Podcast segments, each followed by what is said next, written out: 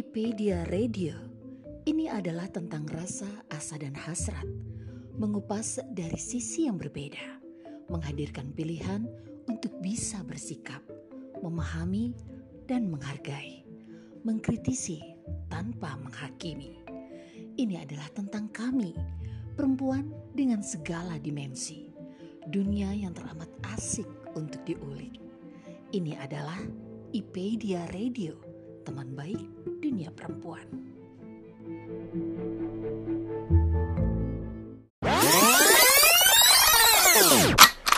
Waduh, pertanyaannya ini dalam banget.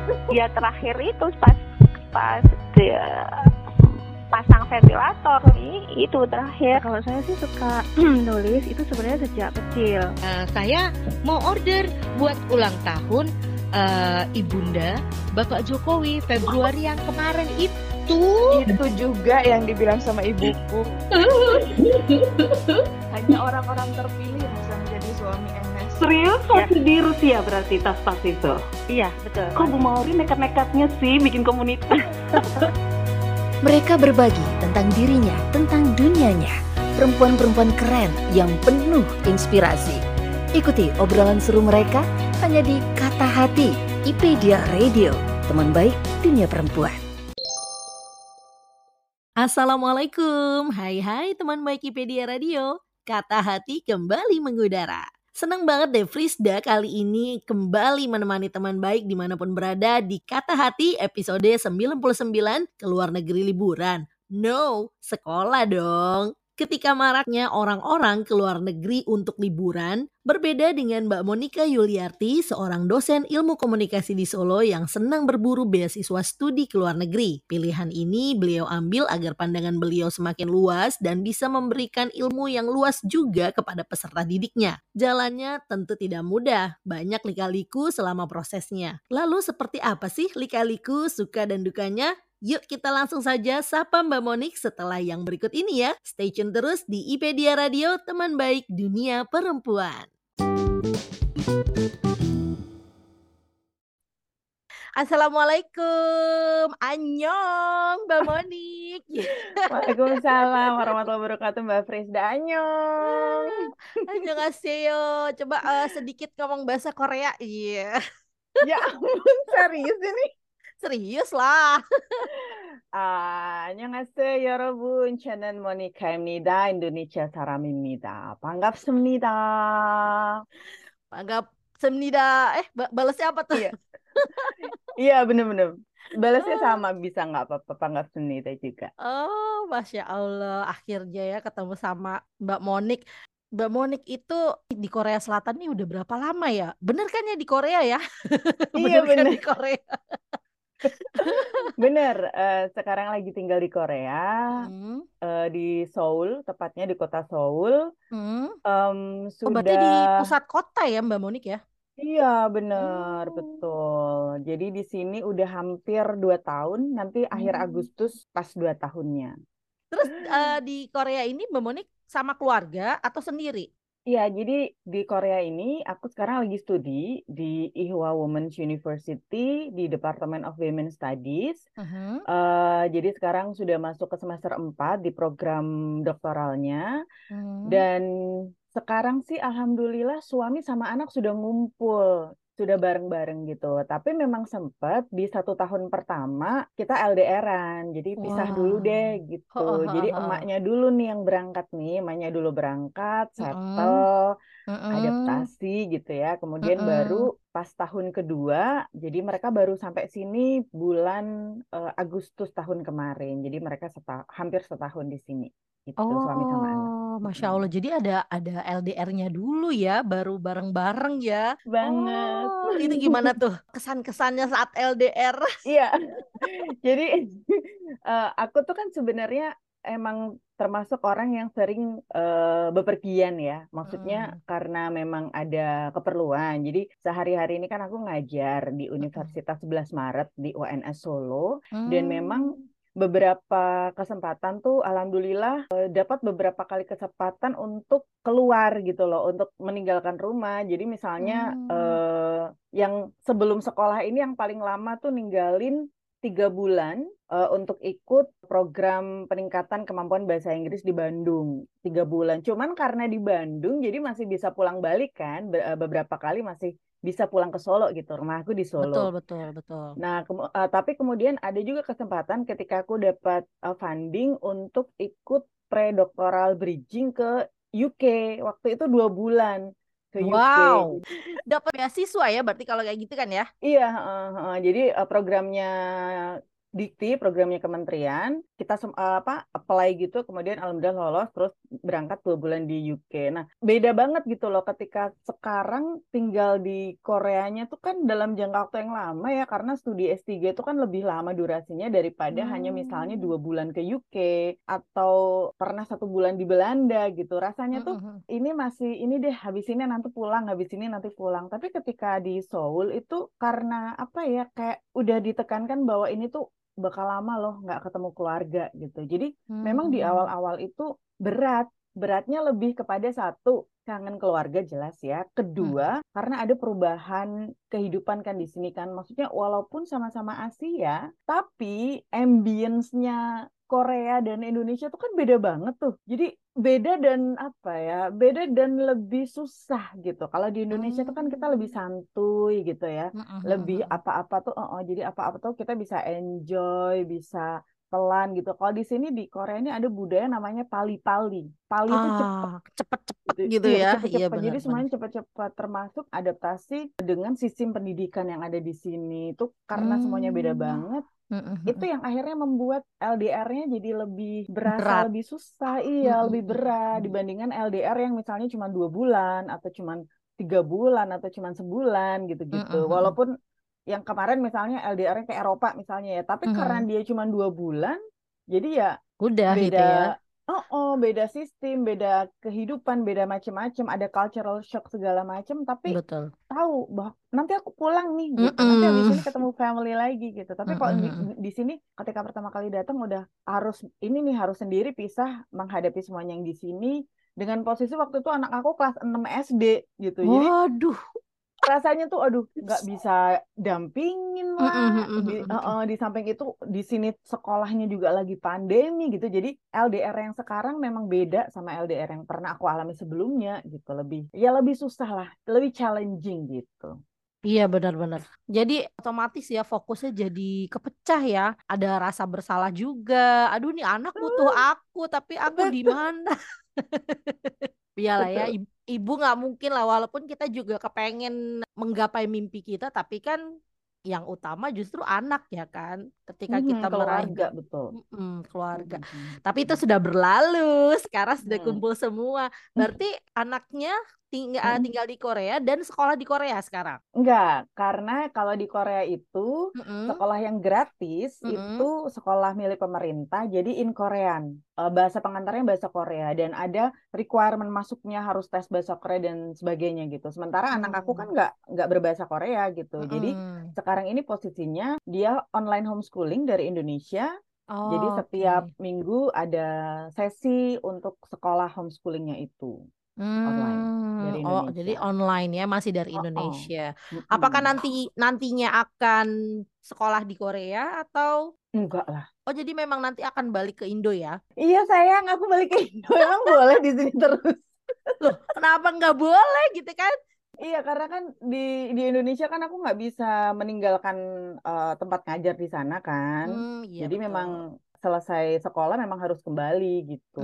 Jadi ya memang Hmm. rencananya akan kembali dan pasti kembali lah. Kalau nggak kembali nanti aku Hmm. dicari pemerintah gimana dong? Oh, iya benar. Lalu suami kerjanya online juga berarti kalau kayak gitu. Iya, eh, alhamdulillah sih ya. Aku tuh nggak tahu ya dalam perjalanan aku yang sekolah ini tuh Mm-mm. banyak banget Allah kasih kemudahan gitu. Termasuk eh, bagaimana tempat kerja suami yang ada di Solo Mhm. itu tetap mengizinkan suami untuk kerja di sana dan betul secara online karena suami aku kebetulan kerja di Oh. ISP perusahaan eh, ISP di Solo Mhm. dan dia bagian divisi training online gitu. Wah, pas banget ya.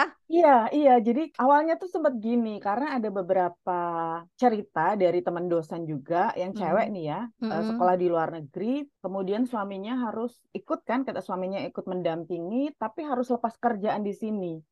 Eh sorry, Oh, lepas kerjaan di Indonesia iya gitu. iya iya. Terus aku sempet sharing sama suami kan, Pak gimana nih kalau misalnya nanti ikut ke Korea dan perusahaan yang di Solo selesai, berarti kan Mhm. nanti balik ke Solo lagi kan Pengangguran. pengangguran dong Iya ya. Betul. misalnya mau kerja lagi harus start from the scratch lagi. Padahal usia Heeh. kami sudah tidak muda pemirsa. Jadi Walau kan wajah masih muda. Mbak Monik bisa aja deh. Iya, maksud aku, maksud aku ngobrol juga ke suamiku gitu, karena kan aku juga Mm-mm. berpikir pasti dia juga mikir dong, nanti balik ke Indonesia gue kerja apa nih gitu Iya, ya. betul Terus dia betul betul. bilang, ya udahlah, nanti pasti ada jalannya gitu. Kemudian ketika suami aku tuh coba ngobrol sama eh, bosnya dia, pimpinannya di perusahaan di kantor dia yang ada di Solo, Mhm. sama bosnya malah dibolehin gitu, nggak apa-apa, tetap Hmm. aja kita online, kita tetap aja kita apa namanya training. Bahkan eh, ada salah satu perusahaan di Seoul yang juga punya kerjasama sama kantor suami yang ada di Solo. Mhm. Jadi malah jadi kayak eh, nyambung gitu. Ada beberapa Hmm. kesempatan suami juga malah kerja dalam tanda kutip lewat yang apa partner kerjanya yang di Seoul ini gitu. Jadi Hmm. masalah iya masalah pekerjaan suami aku alhamdulillah banget eh, nggak harus mikir nanti balik ke Indonesia suami aku mau Iya, ngapain ya benar benar gitu benar jadi dibantu banget lah sama. Allah dibantu banget Dimudahkan sama banget sama Allah ya. iya mm, Masya Allah. Iya, jadi Eh, banyak ya kemudahan ya dari kantor pun jadinya juga apa sih namanya istilahnya menghemat biaya perusahaan juga, tapi bisa menjalin kerjasama di sana gitu ya. betul betul Lalu jadi kalau boleh tahu kenapa nih Korea Selatan yang dipilih untuk mendalami ilmu yang sekarang ini bidang pendidikan? Eh, fokusnya aku sekarang di studi perempuan Aha. Aha, cuman di UNS aku ngajar di program studi ilmu komunikasi. Jadi fokus risetnya Oh. lebih, ya fokus risetnya lebih ke eh, perempuan yang berkaitan dengan teknologi komunikasi nantinya. Oh Rencananya sih gitu. gitu. Ah, ah, Wah, dosen risetnya. dosen ilmu komunikasi nih. Aku juga dulu alumni ilmu komunikasi soalnya. Oh really? Bener kan? Iya.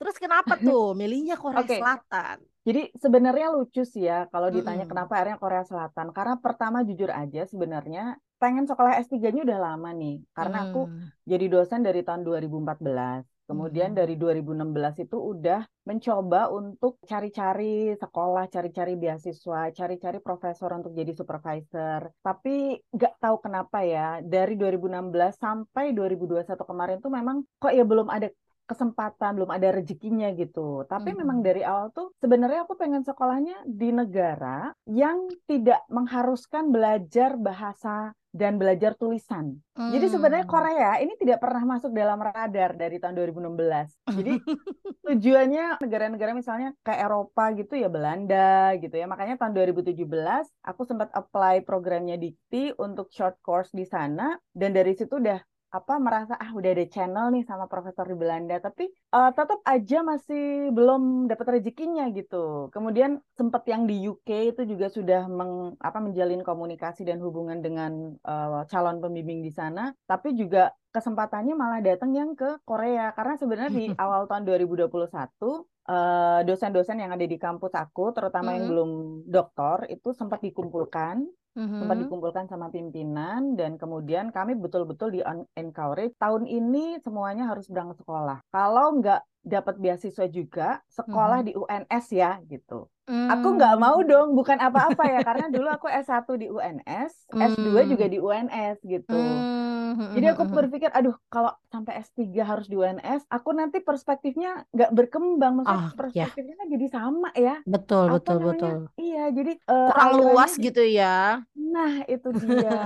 Kemudian makanya habis-habis habis di ultimatum dalam tanda kutip itu Mm-mm, karena mm-mm. memang di UNS ini kan kami kekurangan dosen bergelar S3 sebetulnya dan kita sangat butuh gitu ya. Nah, makanya dari tahun awal 2021 itu semua kesempatan yang ada tuh aku apply. Aku nggak peduli itu negaranya apa, aku nggak peduli itu butuh bahasa, butuh tulisan, butuh apa, apply semuanya kesempatan yang memungkinkan. Jadi selama persyaratan-persyaratannya aku bisa kejar, bisa penuhi, ya udah di apply aja. Jadi, jadi waktu itu awal tahun 2021 aku sempat apply ke eh, Swedia, sempat apply ke Norway, sempat apply ke Taiwan. Pokoknya semuanya nggak pernah kebayang dari rencana pengen sekolah tahun 2016 Ah, ah, ah. itu di apply semuanya gitu.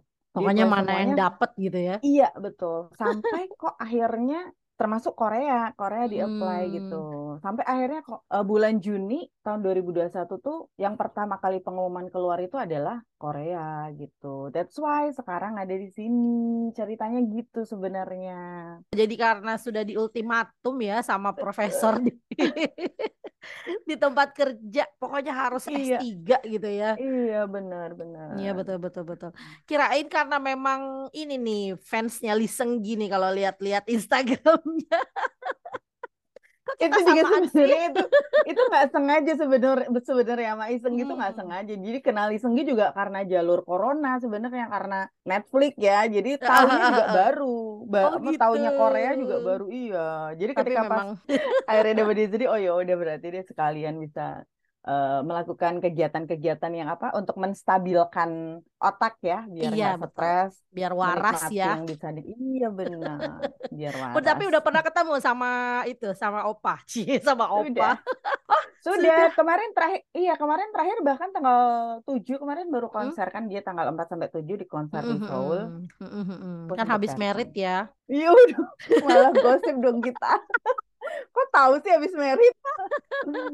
Jadi halu deh nanti. Terus ini tadi kan ngomongin beasiswa ya Mbak Monik. Mm. Nah, beasiswa ini apakah bisa didapat oleh siapa pun atau Mm. memang harus ada rekomendasi? Kalau Mbak Monik kan memang kerja di universitas ya. Berarti kan dapat rekomendasi dari profesor atau dari eh, rektor ya. Nah, kalau Mhm. buat aku nih gitu misalnya yang tiba-tiba nih ibu-ibu ya yang Hmm. Mungkin S1-nya udah selesai tapi dia baru mau ambil beasiswa, entah itu S2 atau sekedar ingin mencoba tinggal di sana, itu Mhm. ada jalur nggak sih Mbak Monik? Ah, biasanya tuh memang setiap program funding itu memang dia punya requirement beda-beda ya masing-masing ya. Hmm. Tapi sebetulnya tuh tidak menutup kemungkinan untuk siapa pun. Jadi misalnya kalau mau ambil S2 misalnya ya atau Mm-mm. S3 dan bukan dosen misalnya, itu bisa Hmm. aja rekomendasinya dari dosen yang dulu membimbing skripsi misalnya.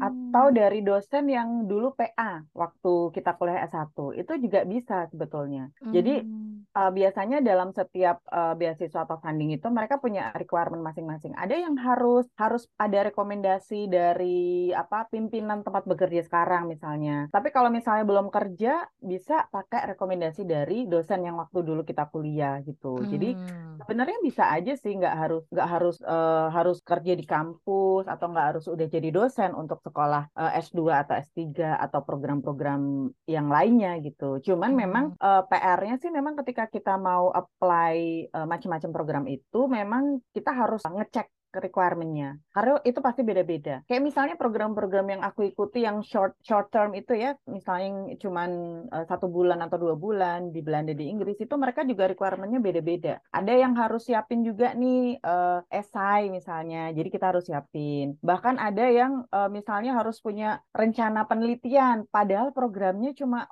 sebulan nih, itu juga ya kita harus siapin aja gitu. Nah, kadang-kadang teman-teman mungkin agak tidak punya cukup banyak waktu untuk membaca hal-hal yang seperti itu. Cuman menurut aku sih investasikan waktu kita untuk membaca dengan detail apa yang diminta atau apa yang disyaratkan gitu. Dan sekarang sih saya merasanya udah banyak banget uh, sumber apa sumber informasi atau contoh-contoh. Jadi misalnya nih, kalau kayak beasiswa itu kan umumnya kita harus pakai personal statement misalnya atau study objective misalnya.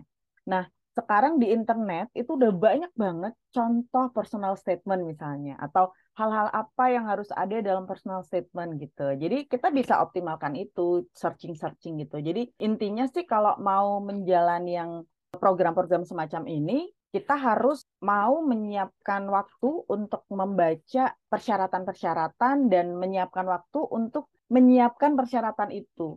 Karena kebanyakan teman-teman merasa ah ini deh deadline-nya masih lama. Ah, nanti deh, masih panjang. Uh, jadi kayak diulur-ulur waktunya gitu. Padahal untuk nyiapin berkas-berkas itu akan lebih baik kalau kita prepare jauh-jauh sebelumnya. Jadi ada persiapannya, nggak sekedar ah nanti deh tunggu dua hari lagi. Cepet kok paling nulis uh, esai misalnya. Hasilnya pasti akan beda dibandingkan dengan esai yang kita susun dari seminggu yang lalu misalnya atau 10 hari yang lalu gitu. Jadi memang uh, investasi waktu itu yang perlu kita sediakan entah itu untuk cari informasi, entah itu untuk belajar mengumpulkan apa, belajar membuat syarat-syarat yang harus diajukan dan sebagainya. Itu yang paling penting sih. Betul betul. Jadi memang tidak hanya untuk orang yang bersekolah saja ya, karena ada short Hmm. term juga ya. Kalau short term itu biasanya ngapain tuh Mbak Monik? Kalau short term yang satu bulan itu Mhm. program pro- program aku namanya namanya dulu short course. Mhm. Jadi itu kita setiap hari datang ke kelas untuk Mhm. ikut perkuliahan yang sesuai dengan tema. Oh, Jadi tema yang kayak diajukan gitu ya? tema uh, uh, te- uh, no tema ininya tema short course-nya. Jadi waktu Oh, itu tema tema short short course course-nya. yang iya tema short course yang aku ikuti waktu itu tentang global citizenship. Jadi kita Mhm. belajar tentang global citizenship yang dari zaman kolonialisme itu seperti apa Hmm, gitu-gitu. Jadi ya kayak mhm, mhm, kuliah sebenarnya, Oh, kayak kuliah. Tapi cuma sebulan gitu ya? Iya, itu cuma sebulan.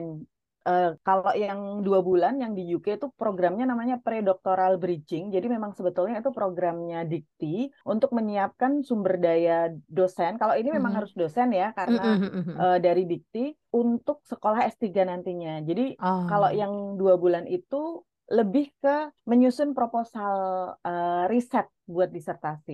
Jadi di persiapan sana ya? Oh, oh, di sana materinya yang dikasih itu bagaimana membuat rumusan masalah yang baik. Jadi kadang-kadang tuh, "Hah, materinya kok kayak gini banget. Tapi ketika ikut sesinya, itu benar-benar tercerahkan gitu loh.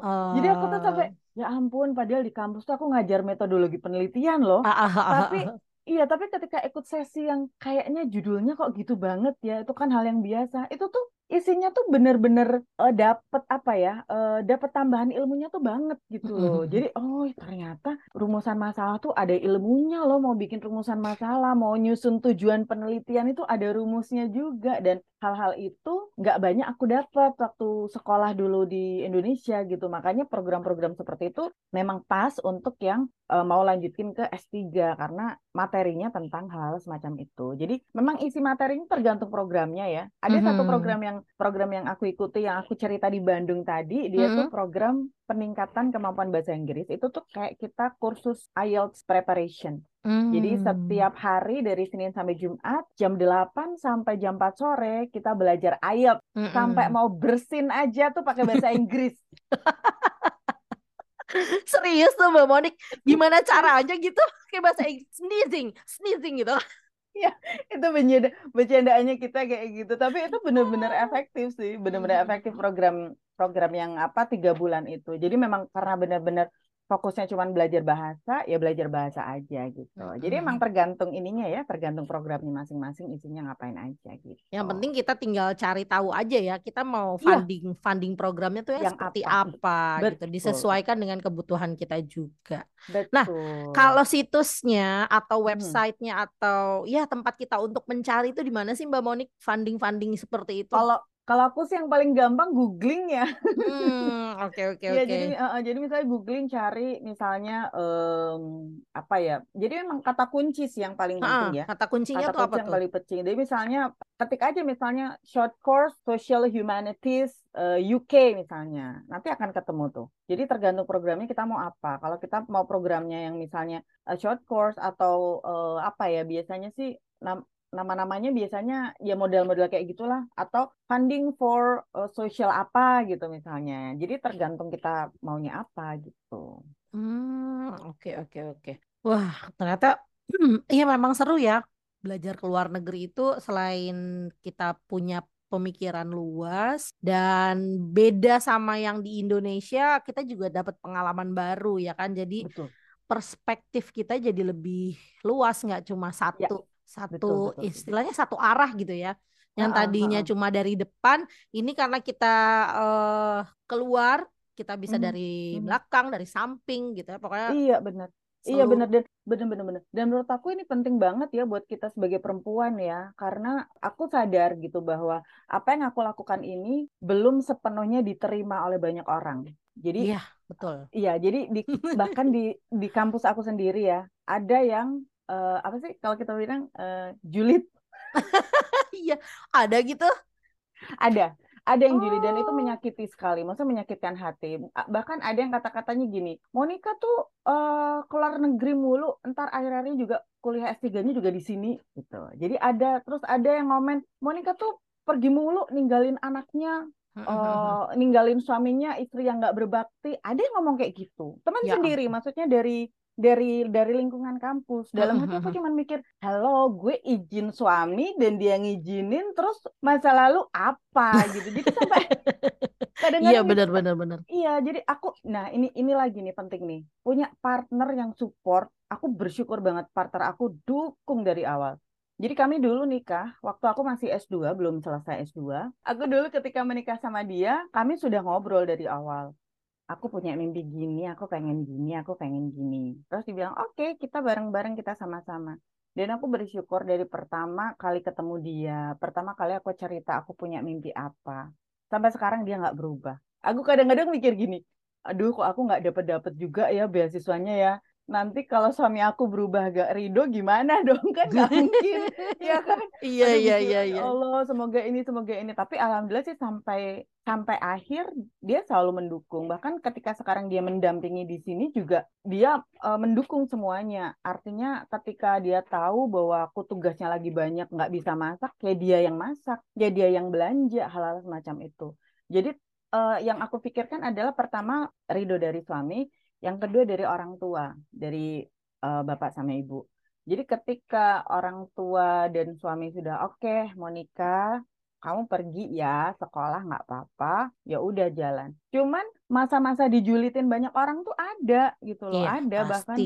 iya bahkan ketika ya apa ya, apalagi ketika belum berhasil dan akunya tuh kan orangnya ya karena aku pengen banget karena memang ya itu tadi pengen punya perspektif yang berbeda. Aku nggak mau cuman dari depan aja. Ketika itu belum dapat aku masih pengen ngupaya ini terus minta juga sama Allah Allah masih boleh nggak ya aku berusaha? Apalagi umur aku udah nggak muda gitu. Ketika berangkat eh, kuliah S2 umur aku udah nggak muda.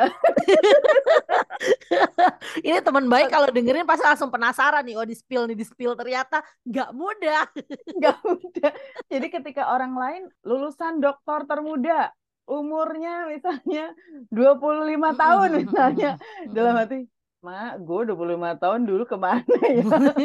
Gitu-gitu. Jadi kadang-kadang mikirnya gitu. Jadi sampai kadang-kadang, sampai kapan ya Allah aku akan berusaha ya? Masih boleh nggak ya aku nyoba lagi? Masih boleh nggak ya aku berusaha gitu-gitu. Apalagi dengan lingkungan yang kadang toksik, tapi banyak yang dukung sih Alhamdulillah. Tapi tetap ada yang toksik itu sih. Apalagi ketika mereka udah mulai ngomong, ninggalin anak lah, ninggalin keluarga, ya. Dalam hati, aku mikirnya gini, eh, lu pikir gue kagak mikir, ya gue mikir juga keles Iya benar-benar. gitu. Iya, Iya. cuman ya karena berkomunikasi dengan suami sih ya terutama ya, dengan suami, dengan keluarga eh, inti, keluarga besar. Karena ketika sat- satu tahun aku ninggalin suami sama anak, itu kan dalam tanda kutip aku juga nitipin anak ke adik aku misalnya. Jadi keluarga besar, alhamdulillah semuanya mendukung. Jadi aku berpikir selama keluarga mendukung, terus suami juga mendukung, omongan orang yang kadang-kadang toksik, ya coba aku lupain deh gitu. Walaupun banyak tetap yang menyakiti hati. Dan banyak yang akhirnya kadang-kadang bikin, oh iya ya kok aku gini banget ya Allah, kenapa sih aku jadi ibu kok kayak gini. Ada masa-masa seperti itu juga gitu. Tapi ya semuanya udah lewat sih. Sekarang udah nggak ada waktu mikirin orang julid, karena sekarang mikirin eh, deadline ngumpul assignment. Iya benar-benar. mikirin itu lagi. Berapa lama gitu. nih di sana Mbak Monik? Kalau program beasiswa aku sih tiga tahun sebenarnya. Cuman Mhm. karena di Korea ini program S3-nya ada perkuliahan tuh sampai semester akhir semester 4. Jadi aku nggak tahu nih semoga bisa selesai tiga tahun. Tapi kalau nggak bisa berarti mungkin extend 6 bulan lagi. Tapi semoga bisa deh tiga tahun. Amin. Amin, amin, amin, amin. Berarti kalau Hmm. aku garis bawahi dari yang eh, kesimpulan dari Mbak Monik itu, perempuan mana pun, wanita mana pun boleh eh, menggapai mimpinya, tapi bukan berarti dia itu melupakan keluarganya gitu kan. Mhm, Dan eh, hal yang harus dilakukan pertama adalah meminta ridhonya Allah, lalu suami jika sudah menikah, dan orang tua, lalu mhm. anak gitu ya Mbak Hmm. Monik ya. Betul, betul. Hmm. Betul, karena kan Banget. ya mungkin orang-orang yang berkata julid atau tidak baik itu sebenarnya mungkin dia kepengen gitu ya Mungkin loh Mbak Moni karena uh, benar benar benar. Kali kan, aja ya mereka ya. Uh, uh, mungkin mungkin sebenarnya dia tuh lagi curhat gitu Mbak Moni karena kan ya nggak semua orang uh, dikasih karunia, dikasih jalan semudah seperti Mbak Monik misalnya atau semudah seperti si A, si B, si C hmm. gitu ya. Pasti kan ada mikir, ya nanti ada lagi, ya iya dia mah enak gitu. Hmm, ada hmm, lagi lah kata-kata itu ya. Itu intinya kata-kata negatif itu tidak akan pernah selesai gitu ya. Cuma kembali seperti yang Mbak Monik bilang kembali lagi ke Allah, ridho suami, orang tua dan anak maju terus gitu ya. Yes. Orang lain mah bodoh amat. Betul, karena pasti Mbak Monik memutuskan ini bukan hanya untuk diri Mbak Monik dong pastinya. Pasti untuk ya untuk keluarga juga lah ya. Betul. Ya karena ya siapa pun sih pasti pingin jadi seseorang yang bisa uh, jadi bahan kebanggaan untuk keluarga. Aku sih nggak mau anak aku mikirnya, aduh mama aku kok begini ya. Tapi pengen ada pengen ada hal yang bisa dibanggain lah dari seorang Monica yang bukan siapa-siapa ini yang hanya butiran just juice di tengah lautan luas ini. gitu. Iya yang kalah rasanya ya, jadi asin kalau gitu dong. Iya benar-benar. Iya, jadi memang sebe ya sebenarnya makanya ketika aku uh, punya cita-cita, pertama kali waktu mau menikah, aku bilang ke suami aku gini, Pak ini nanti berarti bukan cita-cita aku, aku pengen ini jadi cita-cita kita gitu. Karena udah nggak sendiri, beda kalau aku masih single ya. Aku masih mm-hmm. single mungkin aku bisa uh, seenak bukan seenaknya sih, bisa punya cita-cita yang yang sesuai dengan kebutuhan aku aja gitu. Tapi sekarang ketika udah punya suami, uh, harus juga memikirkan suami ketika sudah punya anak harus juga memikirkan anak gitu. Makanya dari awal hal apa pun yang berkaitan dengan yang akan aku lakukan, aku coba untuk komunikasikan ke anak. Walaupun waktu itu kan waktu mau eh, waktu pertama kali mau sekolah itu kan anakku masih SD berarti ya, masih mm -hmm istilahnya mungkin secara logika dia belum mengerti sebenarnya waktu awal tuh masih SD kelas 3 gitu. Cuman dari awal aku selalu bilang, "Dek, nanti mama pengen sekolah ya, Dek." Macam-macam. Terus nanti ada kemungkinan kita pindah ya, Dek. Kita ke luar negeri ya, Dek gitu. Jadi karena memang pengen sekolah ke luar negeri dari dulu gitu. Uh, jadi memang selalu berkomunikasi itu. Harapannya cita-cita yang awalnya jadi cita-cita pribadi itu akan jadi cita-cita keluarga gitu. Jadi ada hal yang uh, apa ya keluarga juga bisa lihat oh bahwa istriku ini orangnya gigih ya gitu loh. Uh, mamaku ini pekerja keras ya walaupun udah tua enco-encoan tetap juga kerja sampai malam begadang nggak tidur.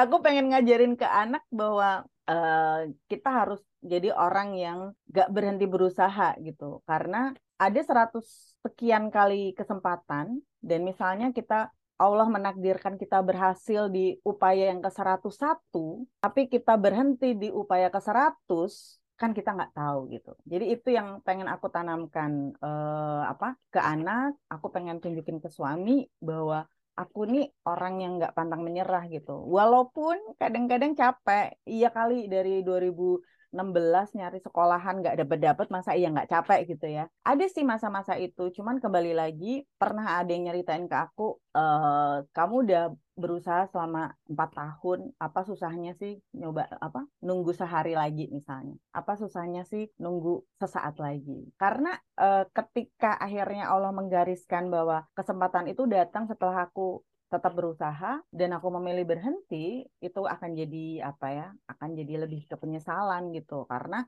upaya yang dilakukan udah lama udah panjang pengorbanan dalam tanda kutip yang dilakukan juga udah banyak masa mau berhenti gitu. Jadi selama eh, kalau aku sih tantangannya ke umur ya. Jadi beasiswa S3 banyak yang membatasi umur tertentu hmm. gitu. Jadi aku bilang oke deh nanti kalau misalnya memang karena syarat administrasi aku udah gak bisa, aku berhenti ya Allah, aku bilang gitu. Nah kebetulan yang ini yang aku apply usia aku masih masuk waktu itu, jadi ya udah aku maju terus gitu.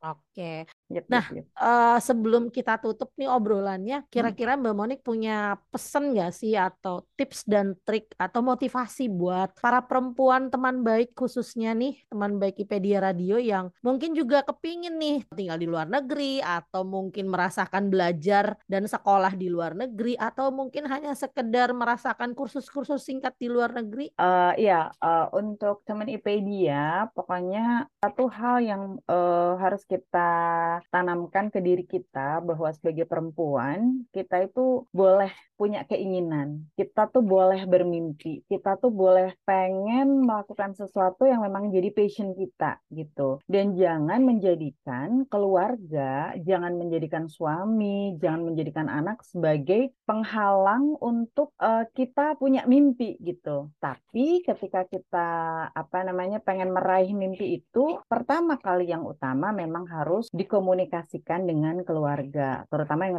yang udah menikah ya. Kalau yang masih sendiri, komunikasinya tetap dengan keluarga, dengan orang tua tentunya ya. Kalau yang sudah menikah, harus menjalin komunikasi dengan suami. Kalau misalnya ada di posisi suaminya nggak mengizinkan, aku harus gimana nih? Kan kata Monica tuh katanya bilang perempuan harus punya mimpi. Iya memang harus punya mimpi. Tapi kalau ketika suami sudah ridho, coba diajak komunikasi lagi. Kita coba cari uh, jalur yang berbeda ketika ketika ngobrol ke suami gitu. Kita coba buka cakrawala suami kita juga bahwa kalau istrinya punya mimpi, istrinya bisa mengekspresikan sesuatu dengan hal yang positif tentu saja, itu juga untuk kebaikan suaminya gitu, untuk kebaikan keluarganya. Jadi satu hal yang sangat penting adalah memang berkomunikasi. Dan jangan sampai ketika suaminya bilang jangan dong kamu jangan sekolah terus kitanya mau nekat gitu jangan jangan nekat seperti itu. Tapi teman-teman coba dirayu lagi teman-teman coba ngobrol lewat jalur yang berbeda gitu. Kalau memang masih tetap nggak diizinkan, mungkin kita yang agak menurunkan standar atau istilahnya adjusting ya karena kan kalau sudah menikah itu kan bukan aku dan kamu tetapi adanya kita jadi coba di-adjust mimpinya. Mimpinya disesuaikan karena sekarang sudah berbeda dan misalnya suami tidak ridho gitu. Karena kalau suami nggak ridho, gimana ya? Akan susah untuk melangkah. Jadi misalnya gini, aku punya mimpi A, suami aku nggak ridho, aku tetap lakukan A. Takutnya ketika pas perjalanan melakukan A tersebut, nggak tenang hatinya gitu. Karena ridho suami kan ridho Allah juga, ridho orang tua ridho Allah juga. Jadi itu hal yang hal yang pengen aku tekankan ke teman-teman bahwa perempuan harus punya mimpi, harus punya keinginan. Jangan berpikir bahwa ketika sudah punya keluarga, eksistensi aku sebagai seorang pribadi hilang. Tidak ya, karena kita yang punya hak atas tubuh kita, kita yang punya hak atas diri kita, kita yang punya hak atas otak kita, pemikiran kita gitu. Itu milik kita. Uh, maksudnya kita yang bisa mengendalikan. Intinya ketika pun kita sudah punya suami, masih boleh tetap bermimpi, masih boleh tetap meraih sesuatu, mencapai sesuatu, termasuk misalnya sekolah ke luar negeri karena sekolah ke luar negeri itu bukan sekedar keren kok. Enggak enggak keren malah pusing. Cuman gini, Cuman gini, ketika kita berada di budaya yang berbeda, kita akan lebih kaya. Jadi kayak sekarang misalnya saya tinggal di Korea, orang-orang mungkin berpikir, kamu kenapa sih milih sekolah kok di negara yang muslimnya minoritas gitu? Gimana nanti kamu di sana gitu? Kamu nggak terpengaruh nanti jadi apa kebiasaan-kebiasaan orang Korea misalnya? Kalau dari aku mikirnya nggak gitu. Jadi ketika kita masuk dalam budaya yang berbeda, itu kita bisa belajar, kita bisa melihat oh ternyata tuh orang budaya berbeda tuh punya kebiasaan yang berbeda ya. Jadi terbuka gitu. Orang nggak cuman apa uh, mainnya nggak cuman di kebudayaan kita aja gitu. Jadi hal-hal semacam itu boleh kok punya mimpi dan sekarang juga banyak apa namanya banyak channel banyak sumber informasi yang bisa didapat termasuk uh, untuk kedar misalnya kursus jangka pendek atau kursus apalah yang short short term gitu ya atau sekolah boleh. Jadi pesannya adalah jadi perempuan kita boleh punya mimpi tapi kita harus siap untuk mengadjust mimpi kita ketika surrounding kita mungkin tidak 100% ridho dengan mimpi kita itu. Gitu karena semuanya bisa diatur kembali betul, lagi betul. ke betul. yang punya rencana buat kita ya kan betul, ya betul, betul. ya karena iya. kita manusia bisa berencana semua sudah ridho tapi ternyata yang punya rencana nggak ridho ya nggak hmm. akan jalan juga ya kan betul. terakhir mungkin ada kata-kata mutiara atau apa mbak Monik aduh kata-kata mutiara apa ya yang uh, itu yang ini, membekas ini, banget gitu sama mbak Monik tuh ini sebetulnya kata-kata mutiaranya bukan dari aku tapi aku dapat dari dari serial Amerika waktu itu. Mm -hmm. Tapi ketika aku, aku coba googling, mm -hmm. ternyata ada ahli yang ngomong itu, cuman aku lupa siapa. Jadi ada kalimat bagus gini, uh, never give up on something mm -hmm. you couldn't go a day without thinking about. bahasa mudahnya jangan pernah menyerah untuk sesuatu yang kamu tuh nggak bisa nggak mikirin dalam keseharian kamu gitu. Oke, terima kasih banyak Mbak Monik sudah mau meluangkan waktunya untuk ngobrol bareng di Kata Hati IPedia Radio. Terima kasih Mbak Monik, sampai jumpa lagi. Bye bye, thank you.